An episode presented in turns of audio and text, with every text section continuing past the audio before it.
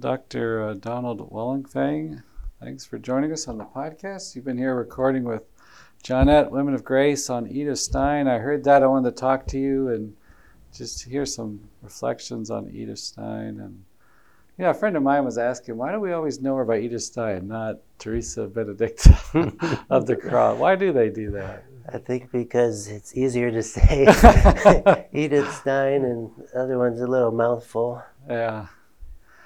But uh, you teach at uh, Sacred Heart Seminary in Detroit, and one of the things you teach is spirituality.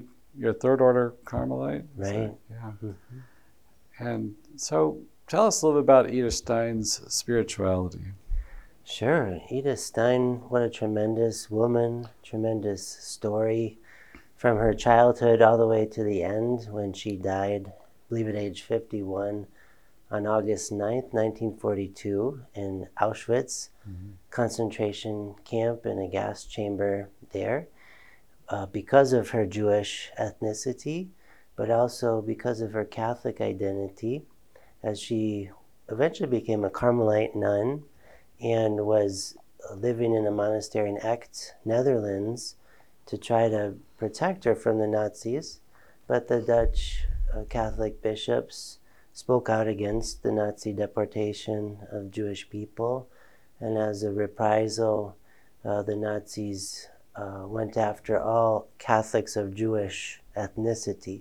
Right. So Edith and her sister Rosa were among them mm. who were deported and then um, executed in Auschwitz. And so a lot of people are familiar with that magnitude of her life and this kind of dual martyrdom mm. that went on. But less familiar are people with the whole of her life and, and what happened there. And she's an intense thinker, and I think that coincides with Carmelite spirituality, a real concentrated movement mm-hmm. of contemplation and an exercise of the intellect to the highest degree to the point of kenosis, the mm-hmm. emptying mm-hmm. of the intellect and memory and will, like St. John of the Cross talks about. Kind of the nada, the nothing. Right. Yeah, to receive. Mm-hmm. And and it, I actually got to go to is it Roslav where she her birthplace or where she grew yeah, up? Yeah, used to be called Breslau, but yeah, Breslau, yeah. Breslau, yeah. So, yeah, I went to the home there. They have a wonderful museum. that wonderful tour guide there, and and uh, it's hard. It seemed like her life is complicated, like her studies, and and she was like really moved around quite a bit, right? Teaching, mm-hmm. working in schools mm-hmm. around Germany and mm-hmm. Poland, I guess. Uh, but she had a lot of energy. It seemed like, didn't mm-hmm. she? yeah, so much energy. Yeah. Mm-hmm, yeah. Mm-hmm. A lot like Saint Therese. She wanted it all. Mm-hmm. She was all in. She thought toward the whole. She loved mm-hmm. languages, studying language, history, uh, especially German language and history, uh-huh. psychology, uh-huh. philosophy. And it right. took her all the way into theology eventually, even though she underwent an atheistic slumber age 13 to 21 mm-hmm. is really a remarkable part of her story and i think something that is inspirational for us today when we're confronted by different doubts about believing in god or our catholic faith and we see this this young girl become young woman passionate about the truth and mm-hmm. she herself struggled admittedly so, but it wasn't a lazy kind of agnosticism or tacit atheism. It was like she was looking for evidence to mm-hmm. believe, and she finally found it. Right. And she was working with and student of, right, some of the great, isn't like the founders of phenomenology, like mm-hmm. Husserl? Yeah. And mm-hmm. Have you done much research into that, or oh yeah? Can you explain a little bit about what does that mean exactly? Oh, for sure. I even published a little book called Phenomenology: A Basic Introduction in the uh-huh. Light of Jesus Christ. Uh-huh. So it's trying to understand the method and its trajectory all the way into the field of theology and exploring divine revelation through mm-hmm. Philosophical method. But yeah, as you mentioned, Edmund Husserl at the turn of the 20th century inaugurates this new philosophical method that aims to get back to the things themselves, get back to absolute and essential objectivity Mm. instead of being swept up into what was called psychologism at the time, or similar to what we call relativism today, where it's uh, a subjectivism of all experience. He wanted to get at these universal meanings and essences, and this method was a way to do that. So in German, he says, zu den Sachen selbst, to the things themselves. We have to get to the things Yeah. themselves. So it was called a kind of um, uh, similar to Thomism in that sense, where we really want to know the objective truth of reality. And phenomenology has a similar goal, but a, a different approach. I like to talk about if we think about truth as a house, there's a front door and a back door. Mhm. The front door is classical metaphysics, and it's absolutely necessary Yeah. for Catholic philosophy. St. John Paul II talks about this in Fides et Ratio, his 1998 encyclical, Faith and Reason on a Sound Catholic Philosophy. And he even mentions Edith Stein in that encyclical. But we need classical metaphysics, but to meet people, in a sense, where they're at by appealing to common lived experience as human beings, this is a backdoor approach to evangelization, and this is phenomenology. It's a descriptive method, whereas metaphysics is an explanatory method, deductive. Mm. But phenomenology is inductive. It starts with the lived experience and focuses in on the universal shared meanings of common lived experience. And then we, we have this unity where we can journey together, like Jesus with Cleopas and the unnamed disciple on the road to Emmaus. Yeah. And you know, it seemed like yeah, John Paul II embraced both those worlds so well, right? And and like, what is the metaphysical part of it that that they would bring into it that would help them? Because I'm, thinking also of Hildebrand, because we did some classes with Alice von Hildebrand, and um, and I just thought he was just wonderful in his explanations of the experience of the thing. You know, Mhm. he could just come at it from all these angles, these facets, and describe the experience of this thing. But I, I, so how do we blend the two of metaphysics, like the you said the inductive and the what was the- Deductive. deductive, yeah, Metaphysics. yeah, Yeah, I think it's best to let each remain what it is uh-huh. um, in its own peculiarity and distinction, and just let them be in dialogue with each other. Wow. And I recommend beginning with a phenomenological descriptive analysis of an experience uh-huh. and just describing all that we can about it. Phenomenology, its method works with three steps, I would say bracket, receive, and describe. What's bracketed is called the natural attitude. And it's all these working assumptions we have about reality. Uh, a lot of biases, presuppositions, oftentimes ideologies. And this prevents us from thinking toward the whole and experiencing all of the givenness within lived experience. So we have to work to bracket that natural attitude because the natural attitude signifies a reductionistic way of thinking in one way or another. So, in order to expand the reductionism, we have to reduce it. It's this logic of the double negative. And we find this throughout Christianity. Death had to die so that there would be life. Wow. Uh, and so, bracket the natural attitude comes first. It's very akin to Christian conversion, that Greek term metanoia, change of mind, change of hmm. heart. We have to undergo conversion through humility. And as St. John Paul II talks about phenomenology, it's an attitude of intellectual charity toward the world, toward the self, and hmm. above all, toward God and the possibilities of God. So that's step one, bracketing. And step two of phenomenology, to receive all that gives itself. That's the language of phenomenology. In German, Gegebenheit, givenness, or in French, Donation. How everything that we experience is giving itself to us. When we think about our five senses and the unity of perception, we don't so much invent the world or create the world as simply receive it. All mm-hmm. that gives itself. And phenomenology wants to second receive everything by also, in a way, bracketing language as long as possible and receiving things like a child or uh, like a person with or certain kinds of disabilities too, where there's this incredible contemplative reception of the wonder of it all. Mm. And then, third, we then have to turn to language and describe what we experience, communicate what we experience, and interact with each other's experiences through empathy and comparative analysis and all that. So, phenomenology works in this inductive way, whereas metaphysics, for its part, begins with first principles, necessary conditions of possibility for there to be anything at all. Mm-hmm. So, categories like form and matter, mm-hmm. act and potency, cause and effect, substance and accidents, all these mm-hmm. kinds of categories where we have to reason to that uncaused cause. So, the Thomistic mm. five waves, ways or proofs of knowing that God must exist uh, through these various kinds of causality. Right.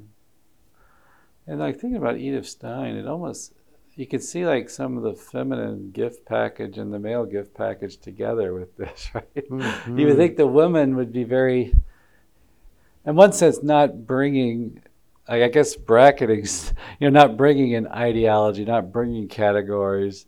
You know, she she has a way, you know, of just like like say in the case case of life or the person, human person, you know, just to kind of pierce through that reality, and say, well, this person needs is has this need or whatever, and the guy might think of like more solutions or why he's this way and all this kind of mm-hmm. stuff, you know, mm-hmm. and uh, but that is so. What did she? How did she move the ball forward in phenomenology, Edith Stein? Yeah, it's really interesting. In her book Essays on Women, she talks about those kind of things, the uh differences between men and women, and like you were just saying, mm-hmm. men uh, tend to be more at home with abstraction yeah. and being task oriented, mm-hmm. you know, and kind of focus the lens on what's the task at hand. Let me get that done, and then the next thing.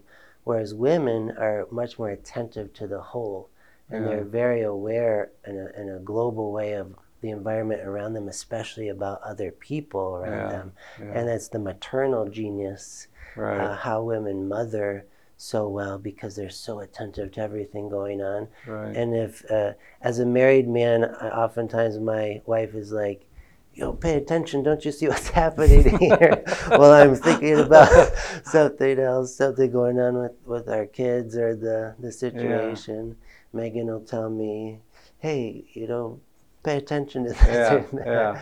Uh, but uh, so Edith Stein, in her feminine genius, she recognized this very well and understood that this is so important for philosophy. She was one of the first women to get a doctorate in philosophy in Europe and was uh, boxed out from getting a professorship because she was a woman. Mm-hmm. That was really what she wanted to do when she got her doctorate in 1917 with her dissertation on the problem of empathy. But she was uh, prohibited from entering the field because she was a woman.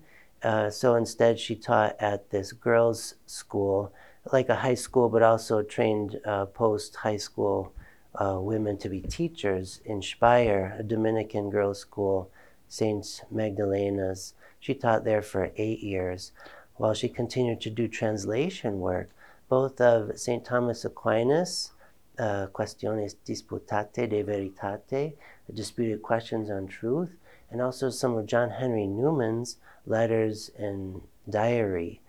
Uh, so she's translating from English to German, from Latin to German. She's just this expert. So she spoke in, English. Yeah, to some degree. There's one letter extant manuscript we have of her writing yeah. to someone in English.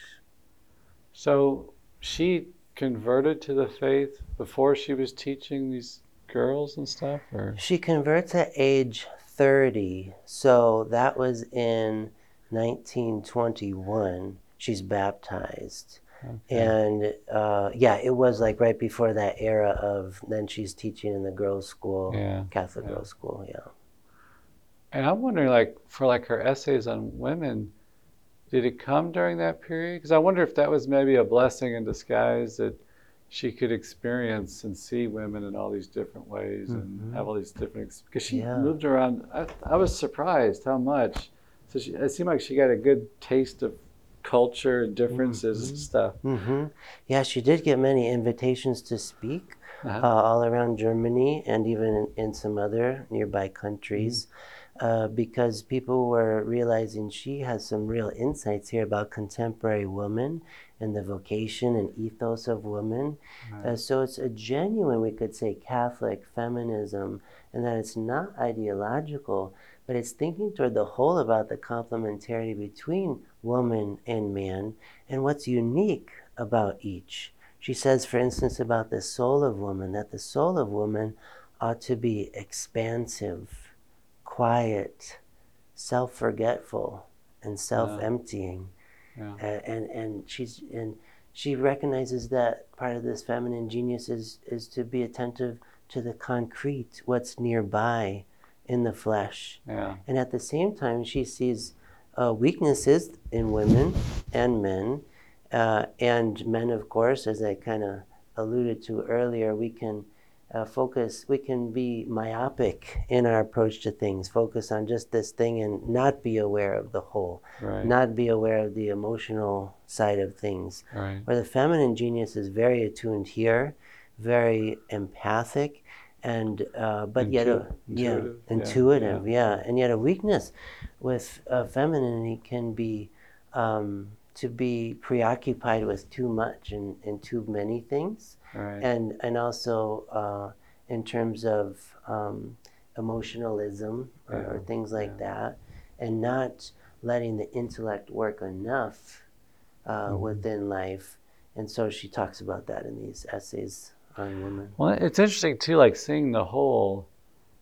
Do you think men can kind of see the whole in a big picture, maybe a plan? You know, we love to argue politics, or we argue even like with sports, why this team's winning. Why you know, we come up with all these. You kind of see a big picture in that sense, or where where the family's got to go, or maybe a sense that we got to move here. This is coming in the future, you know, whatever, or global domination. What does that take? But there is something but there's a wholeness that women see i guess around the person and needs there and kind of a yeah it's interesting isn't it it seems like it kind of Mhm. contradicts a little bit yeah, yeah, and maybe again, it's more that men are seem to be better in general Uh-huh. at abstracting, yeah a- abstracting from the concrete, Mhm. which there's something of the whole going on there, but it's Yeah. more like the blueprint or something. Whereas the women are concerned about what's in the room.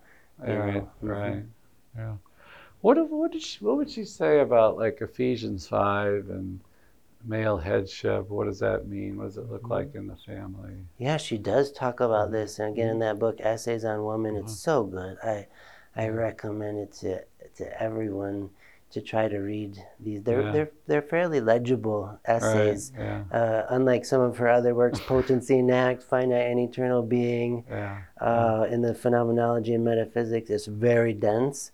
But these essays were, were based, were popular talks that she gave in all these different places. So they are Mhm. compiled and, and we have the English Mhm. translation. But she does uh, reference Ephesians 5, and she admits that when it comes to marriage, they're going back to the um, creation accounts of Genesis and, and talking about God fashioning woman from the side Mhm. of man, that she would be a, a suitable helpmate, Mhm. you know, helper. And there's nothing of inequality in this, as John Mhm. Paul II talks about in the theology of the body, the ancient Hebrew idiom, Hebrew idiom of being made from the side, from the rib, connotes equality between the man and the woman Mhm. yet there's a complementarity there. And so she does affirm what we might call the headship of the husband in the family, Mhm. not to dominate, but to lead, Mhm. to lead as, to lead as a servant like Mhm. Christ. And that's what St. Paul says in Mhm. Ephesians 5:25, husbands love your wives as Christ loved the church and gave himself up for her. Uh, so she says at the same time, there's a paradox here because often, because of the intuitiveness of woman, the husband needs to yield to her insights and trust the her intuitions and say, okay, Right. let's do that. Right, right. So it's just both ends. yeah, yeah. And they both like the man and the woman both have their own like energy sources too. It's kind of funny. Like I've seen that with women. Like they can, you know, they can have these strong emotional reactions. They can react quickly. And I'm like thinking, yeah, if like you're raising kids and the the child's about to touch the hot stove, you got to get mobile quick. You know, you got to react on the spot. And men sometimes can love. It's like men have this kind of energy. I don't know if it's like testosterone fueled or whatever, but you know, maybe to take on challenges, to go for it, to want to do mm-hmm. something big with your life. You know, and other times, you know, they can be kind of slothful, whatever. Mm-hmm. it's like they need the rest. But there's a, there's both an energy to both, mm-hmm. but yeah, it's just expressed, I guess, differently or it's focus. I guess maybe that's sometimes the focuses are different, but um, it's fun to see that how God. You know, I remember talking about the phenomenology. I remember one time we had these these beautiful like little ground squirrels or chipmunks. They have a beautiful coat on them around here, and they run around with all this energy, and they, you know, got all these hawks flying around. You know, so they got good reason to be nervous. You know, one of them got into my office one time. And I didn't know he was in there, and he was hidden in this paper tray. And I was, I heard something, and I looked in this paper tray. It was dark, and um, and I could just, I thought I saw these beady eyes looking back at me. but I remember, you know, when I started to move closer, you know, he made, he started running for it, and and I couldn't catch him. You know, I was tearing up everything, trying to get it. And I remember just, it took me like a couple days to get him out of the office, and I, it just struck me, man, the energy, the vitality that this creature, like God put this in him so he could survive, he could build a nest or she could build a nest, have a family, raise family, have, you know, produce. It's like if you don't have that vitality, that energy, Mhm. you know, it, and it was just, it was like, I just couldn't believe the amount of chaos this squirrel could do. but he, he plants that in all, of, I think, his creatures, you know? Yeah.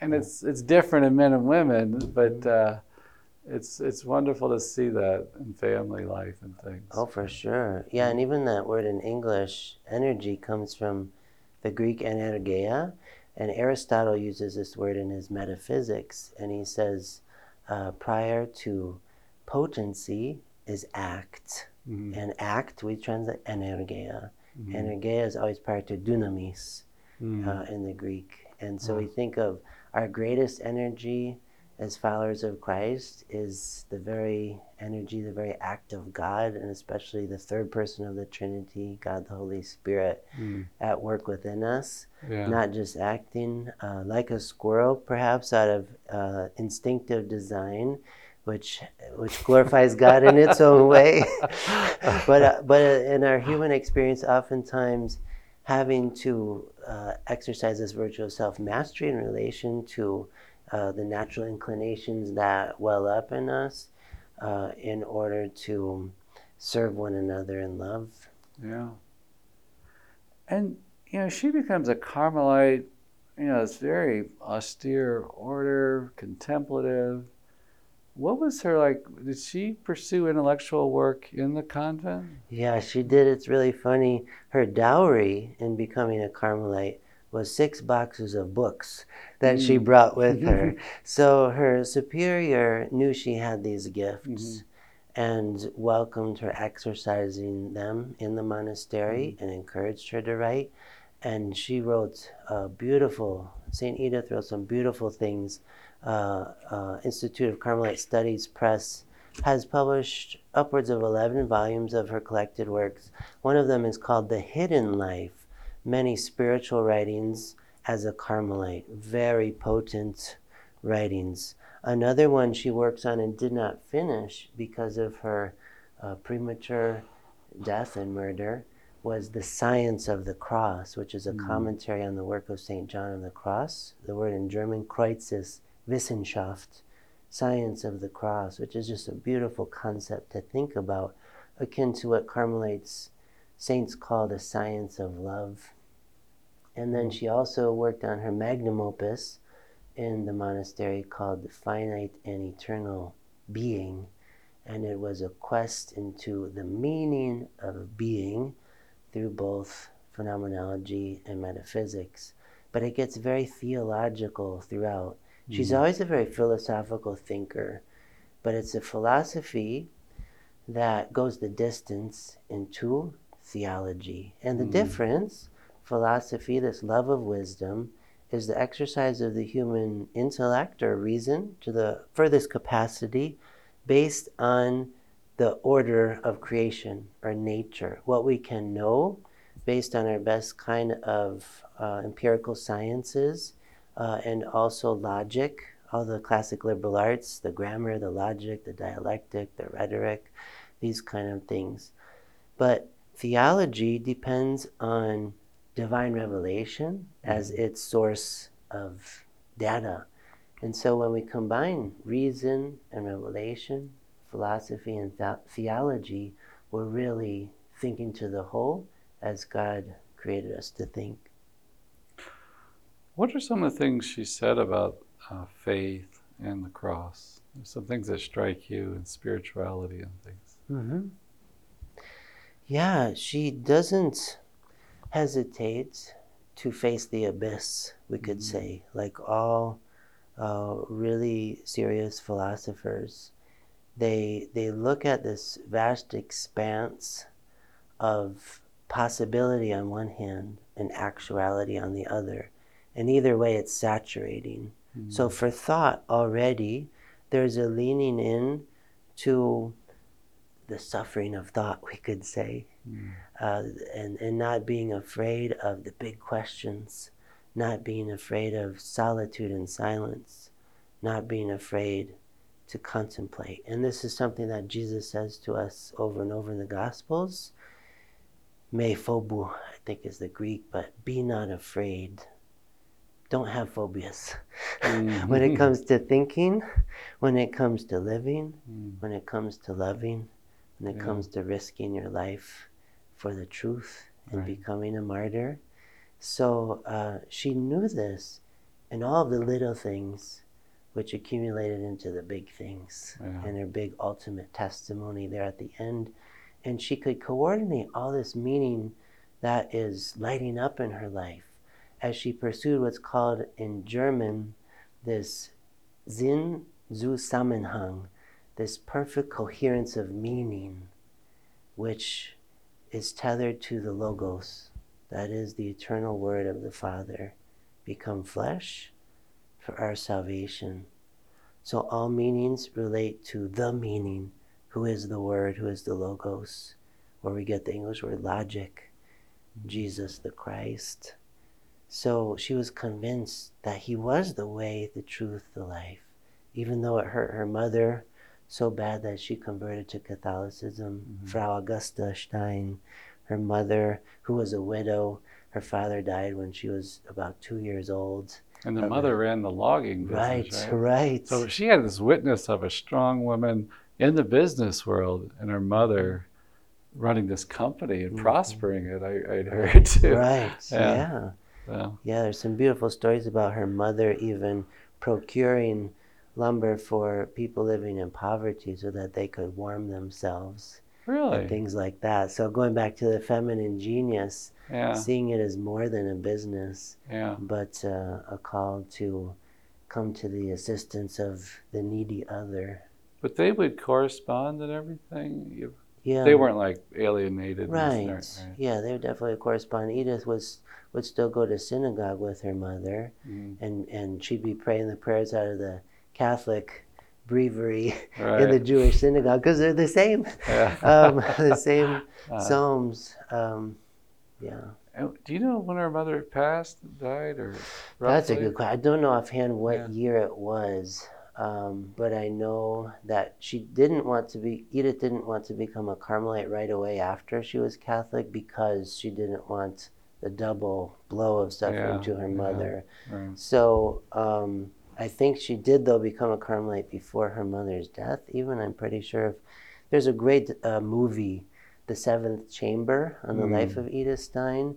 Maya Morgenstern, who played um, Mary. Mary in Yeah. Mel Gibson's Passion of the Christ, plays Edith Stein in that uh, movie, and I think it's it's well done, and um, uh, I think yeah we see at the grill with her other Mhm. family members, and maybe as I recall they're talking about her mother's death, but um, yeah there was a lot of cross in her life, and so she took the religious name Teresa Benedicta of the cross, and the Benedicta because she was very influenced in the German city of Beuron and the Benedictine community there, uh, and she would go to liturgy there. Uh, so um, she you had great Dominican influence, Benedictine influence. I'm sure in one way or another Franciscan influence, The- but well, the Benedictine was in in Breslau. uh, Beuron it was called. Yeah. Oh, okay. Mhm. Oh. Mm-hmm. and um, and then too, like she had a deep sense of suffering for her people, right? She and her her sister was Yeah. in the Carmelites. Yeah, like a third, Third order. order. Yeah. Mhm. So she fa- there's a famous quote where she's going to the gas chamber, right? Let's Yeah. to offer this for her people, right? Yeah, she said, "Let us go for our people." yeah. hmm And has she been? Is she like a real controversial figure for the Jews? I when I was at the museum, I think like some of the family that had immigrated to America, they I think they sent some of the furniture back for the museum, but I got the impression like they really didn't get this, you know, in, in terms of like her canonization and everything like Mm. that, and. Uh, but I, I'm just wondering, like her, her person herself for the Jewish people or something. Was there? I know there was some, there was some drama around building a Carmelite monastery near Auschwitz. or Yeah, something. right. Which I don't think ever happened. Happened. Yeah. out of respect for um, the distinctiveness of the Jewish people Mhm. and what they underwent, and Yeah. the distinctiveness of of the Jewish people to this day as a distinct religious tradition, Mhm. uh, and and for Christianity. The roots always Mm-hmm. and forever will be Judaism. Jesus Right. himself Jewish, the Blessed Mother Jewish, Saint Right. Joseph, everyone. Uh, in the early, the, the beginning of the church um, uh, is Jewish.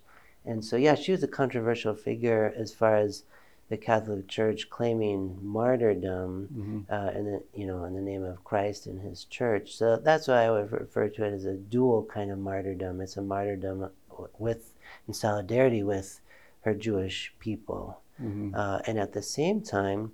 She was a Carmelite. It was the Dutch Catholic bishops who spoke out courageously against what the Nazis were doing, and that there was a retaliation is why she was deported. Her and her sister Rosa, mm-hmm. along with others from there. And I, I heard someone explain it too. Like the Christian view is that the cross redeems everything, that everything can be fruitful, you know, and God can use all these tragedies. And the Jewish approach wasn't like this is just flat out tragedy, complete loss, nothing mm-hmm. good. Mm-hmm. Um, so I, I, I might, I, th- I heard somebody describe that was kind of the issue there. To build a Carmel there Mhm. might show there's there's some Christian hope here, Mhm. right? Mhm. And this is a completely hopeless situation. Like, Mhm. But I don't know. That's- yeah, yeah. From a Christian point yeah, of view, yeah, it, it will make sense, and I- and I think that's part of the ongoing dialectic. uh, That it's a good between uh, Judaism and Christianity. Mhm. That uh, we have a sense of um, brethren. We have a sense of brothers and sisters, uh, of people who have faith in God. We can extend this to Muslims and and anyone of faith and Mhm. goodwill, as the teaching of the church um, talks about, even in the Catechism and the, some of the Vatican II documents about the possibility of, of salvation for someone who, uh, to no fault of their own, does not come to explicit confession of faith in Christ, right. uh, and that though God has bound salvation to the sacraments, God Himself is not bound by the sacraments. These Mhm. passages Uh, but this dialectic between Judaism and Christianity, and we look at all the, the profitable work that's happened since the horror of the Holocaust, in which six million Jewish men, women, and children were murdered, uh, which is just unfathomable, and it happened not even that long ago, relatively speaking, historically. But a lot of really good work and growing sensitivity has happened since that time. And in a real sense, we cannot do theology the same as Catholics, as Christians, since the time of the Jewish Holocaust. Uh, even for myself, I study also the work of a Jewish philosopher Emmanuel Levinas, another great phenomenologist from Lithuania who hmm. immigrated to France and helped bring phenomenology to France. Um, and he has some wonderful books that talks all about the call of the other, hmm. responsibility for the other, and it's just profound work. John Paul II thought very highly of his work, hmm. Emmanuel Levinas.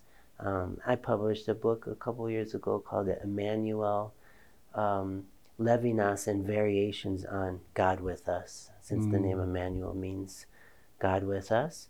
And so, in this work, uh, in uh, Jewish Christian dialogue and beyond interreligious dialogue in general, I think it's a very important work in our time, and I believe St. Edith is a, a model of a dialogical thinker, not being mm-hmm. afraid to encounter the other, interact with the other, raise questions, and mm-hmm. ultimately try to seek the truth together. You know, something that's coming to me is just too about I know these great thinkers, you know, that Germany has produced. I mean, think of the world of sciences, the Nobel P- Nobel Prize winning scientists and physicists that came out of Germany and but you have, you know, just like from Western Europe in general, like a John Paul and a Benedict being formed in these great cultures and great academia and stuff. And it, it seemed like that treasure, you know, is being lost. You know, we're becoming kind of more technological, and you know, and it's not. It you know, is there some? It just seems like European culture, uh, in some ways, like the Italians and everything, they have a sense. I wonder if they just seem more phenomenological. You know, they have an appreciation for the things themselves. Hmm. There's something hmm. about their cultures that preserve like these basic things, and they and they protect it with culture in mm-hmm. some. And granted, they all have their struggles, and it's collapsing and all that. But just historically, there's just a richness there that we're very fast, technological, very kind of aggressive, and you know, focused on doing. But you know, it's just sad to see this Western culture dying that Mm. produced such philosophy and, and, and great insights into things. But- Mhm. Yeah, I'm thinking the, the, the young history of um, well the United States as a as a nation, Mhm. and granted uh, all the uh, the the native peoples before the Mhm. time of the colonization and everything else. But yeah, I think we're at a crisis in culture where we we really need to work toward uh, a kind of hermeneutics of retrieval and a recuperation of the essential and the elemental so that what we do isn't uh, shallow, flimsy, right. and uh, subject to great uh, transience and um, ephemerality. right. Uh, and we always think of the great um, art and, and Music, buildings, yeah. and yeah, it's like people really invested, really dug down deep, and were working to to make co-collaborate with God a, wor- a work of art yeah. and and I think it's remains an inspiration for us today and not doing what's most expedient, Mhm. not reducing everything to commodities to be bought and sold. Uh, Yeah. These are signs of the times of our postmodern era and um, technocracy, as it's been called. Mhm. But at the same time, I think the gospel of Jesus inspires us to new degrees of courage uh, to seek and to save what was lost. Yeah, yeah, yeah. It does seem like, in some ways, America can be good with the new evangelization, just like getting the word out there. I don't think we're we're good at building communities much. Mm. we're good at getting the word out there, you know, and uh, you know, media and books and you know all this stuff just to crank it out. But Mhm. you know, when I was when I got to go to the museum at her home in Breslau or Wrocław, that I remember somewhere in there reading the story of one of the testimonies, I guess at her canonization. And I think it was a I think it was like a German guard or something, when she was being transported on the boxcars to Auschwitz. She was like helping, you know, I guess she was in a boxcar with women and and and they said like some of these mothers were just despairing so severely they couldn't even care for their own children Mhm. you know their own Mhm. child and she was like you know helping them you know and helping to keep the child alive and do what was necessary to very practical things like living in a boxcar for however long a time Mhm. and and it was a it was given witness to her sanctity her heroic sanctity Mhm. and that that just I don't know, for some reason that just impressed me so much is like kind of capturing that feminine genius, but you know, just flat out sanctity too. You know, Mhm. I just thought I, I just I never even thought of that aspect, like a mother despairing so much of her situation that she couldn't even care for her child. Mhm. You know, I can't even imagine that. Mhm. You know, and she was like there standing like Mary for the cross with strength, you know, to you know, sustained by God. Um, Mhm. Yeah, she had developed a habitus of self forgetfulness. yeah, And so she could be very aware of the other and the needs of the other, the little other, the needy other. Yeah, and that that movie, The Seventh Chamber, Mhm. there's there's those beautiful scenes in the on the boxcar, as you say, and getting out and with the children, the yeah, give, handing the doll to the child and yeah, comforting the child as as a spiritual mother to the children all the way to the end. yeah.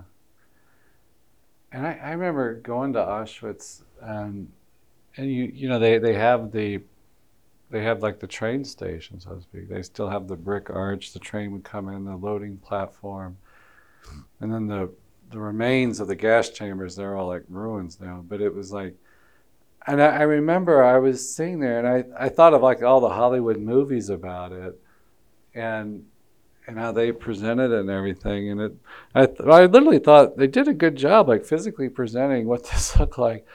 But at the same time, in a Sister of Life, this was like during World Youth Day. I remember she put words to it. She said it was overwhelming and at the same time underwhelming, because there was something about it. It was like, how could this be such a place of such great evil, but there's nothing there that that like speaks of it in a dramatic way. It just seems all understated. Mm-hmm, mm-hmm. And I thought that that's very satanic, right? He likes to stay understated. He doesn't like to make a big show. Right. It's like we're going in hard and heavy, and we're gonna we're gonna take as much as we can, and be quiet about it. Yeah, sense, you know? right. As St. Teresa of Avila calls the devil who acts like a noiseless file, Yeah. just working away at souls. hmm And we'll just close with this. Uh, but in terms of her, like her Carmelite spirituality and stuff, what most resonates with you as a third order Carmelite that really helped to form you or inspires you from Teresa, uh, from Saint Edith Stein? hmm A Latin phrase, I would say, veritas in se, how she sought truth in itself, Mm, and she gave up all she had for that pearl of great price, yeah, that treasure hidden in a field, that Yeah. lost coin. yeah, She pursued it with a passion to the end, and that truth has a face and a name. mm, Jesus Christ that is worthy of endless contemplation. yeah. So Yeah. for me, I'm on board. I'm following her to the master. Well, one more question. You just sparked because truth is such a precious commodity today. How, what is your approach or take, or how, as a church, do we take on the like these transgender issues? You know, trying to be loving and caring and understanding, compassionate, but standing for truth and and you know speaking out. What's the right thing here, and how should we mm-hmm. promote it? Yeah, I think this is where that both phenomenology and metaphysics mm-hmm. are really necessary. And something I like to say is anthropology first, and that's that's part of the truth of our being. We have to affirm and validate the humanity of the other first and always. That's Right. the first thing. That we don't want to put ourselves or anyone else in some box with labels Mhm. as the church says uh, in some of the Congregation for the Doctrine of the Faith past documents, that nobody is a homosexual, heterosexual, you know, uh, and a, a label, a letter. Mhm. We're human beings, Mhm. first of all. And according to the principle of totality, we're male or female. Mhm. And there's a um, ontological stability to that, a metaphysical uh, substance that makes one a male or female that's given Right. and we don't get to decide we, we receive our being right. from an elsewhere besides ourselves and so we're called to be obedient to what has been given Mhm. us so in pastoral ministry then we need that also phenomenological approach to be able to empathize with the other what has the other's life been like uh, that they may be experiencing uh, sexual dysphoria uh, what's gone on. We need to hear their story. Mhm. Janet Smith uh, uh, edited a really good book and about same-sex attraction, for example. I think she writes a very nice introduction about that and, and, and, and the language games that are involved in all of these ethical issues. So instead of labeling people according to some kind of sexual orientation or point of view about this, it's a matter of does someone experience same sex attraction or does someone experience gender dysphoria Yeah. and things? And if you know, if so, let's let's hear about this experience. What Yeah. else has gone on in their life right. that you know they're they're experiencing what they are now, um, and so uh, you know we think about Jesus in relation to each one of us, and as we read in in Scripture, God did not send His Son in the world to condemn the world, but that the world would be saved through Him. I think that's John three seventeen, and that's that's the point. Jesus comes to save each one of us and the victory has already been won and the point is his salvation the point is for someone to be washed in the church in the waters of baptism Mhm. and to be en route to a kingdom that's not here Mhm. as jesus said to pontius pilate my kingdom is not here uh, so it's a paradox that he also says my kingdom is within you Uh-huh. or among you but it's also elsewhere Yeah. and I think as followers of Christ, with all these different issues, um, He's not calling us so much to curse the darkness, curse the darkness, but to testify to the light Yeah. and its salvation in Him Right. that has an eschatological um, destiny about Yeah. it. As I get older, I appreciate that eschatological destiny. I mean, just something is like I remember participating in Rachel's Vineyard retreats, and they would, you know, for women post-abortive healing for women and men, and uh, they, and they they talk about like naming their child and everything, and I remember I didn't get the real significance, and it just only more recently it just struck me. It's like what you're saying there, is that your child is in heaven in some way, you know, that that it's not all is lost. Your Mhm. child is alive, Yeah. you know, in Christ. And uh and uh, so uh, you know how huge that is. It makes all the difference not just for the hereafter, but right now. hmm That this thing that I've done is not all lost. Everything is redeemed in Christ. Right. You know. Yeah. So. hmm Well, thank you, Doctor, for just talking with us. Uh, you're a serious thinker, so it's good to have you here. My pleasure, Father Mark. A pure joy.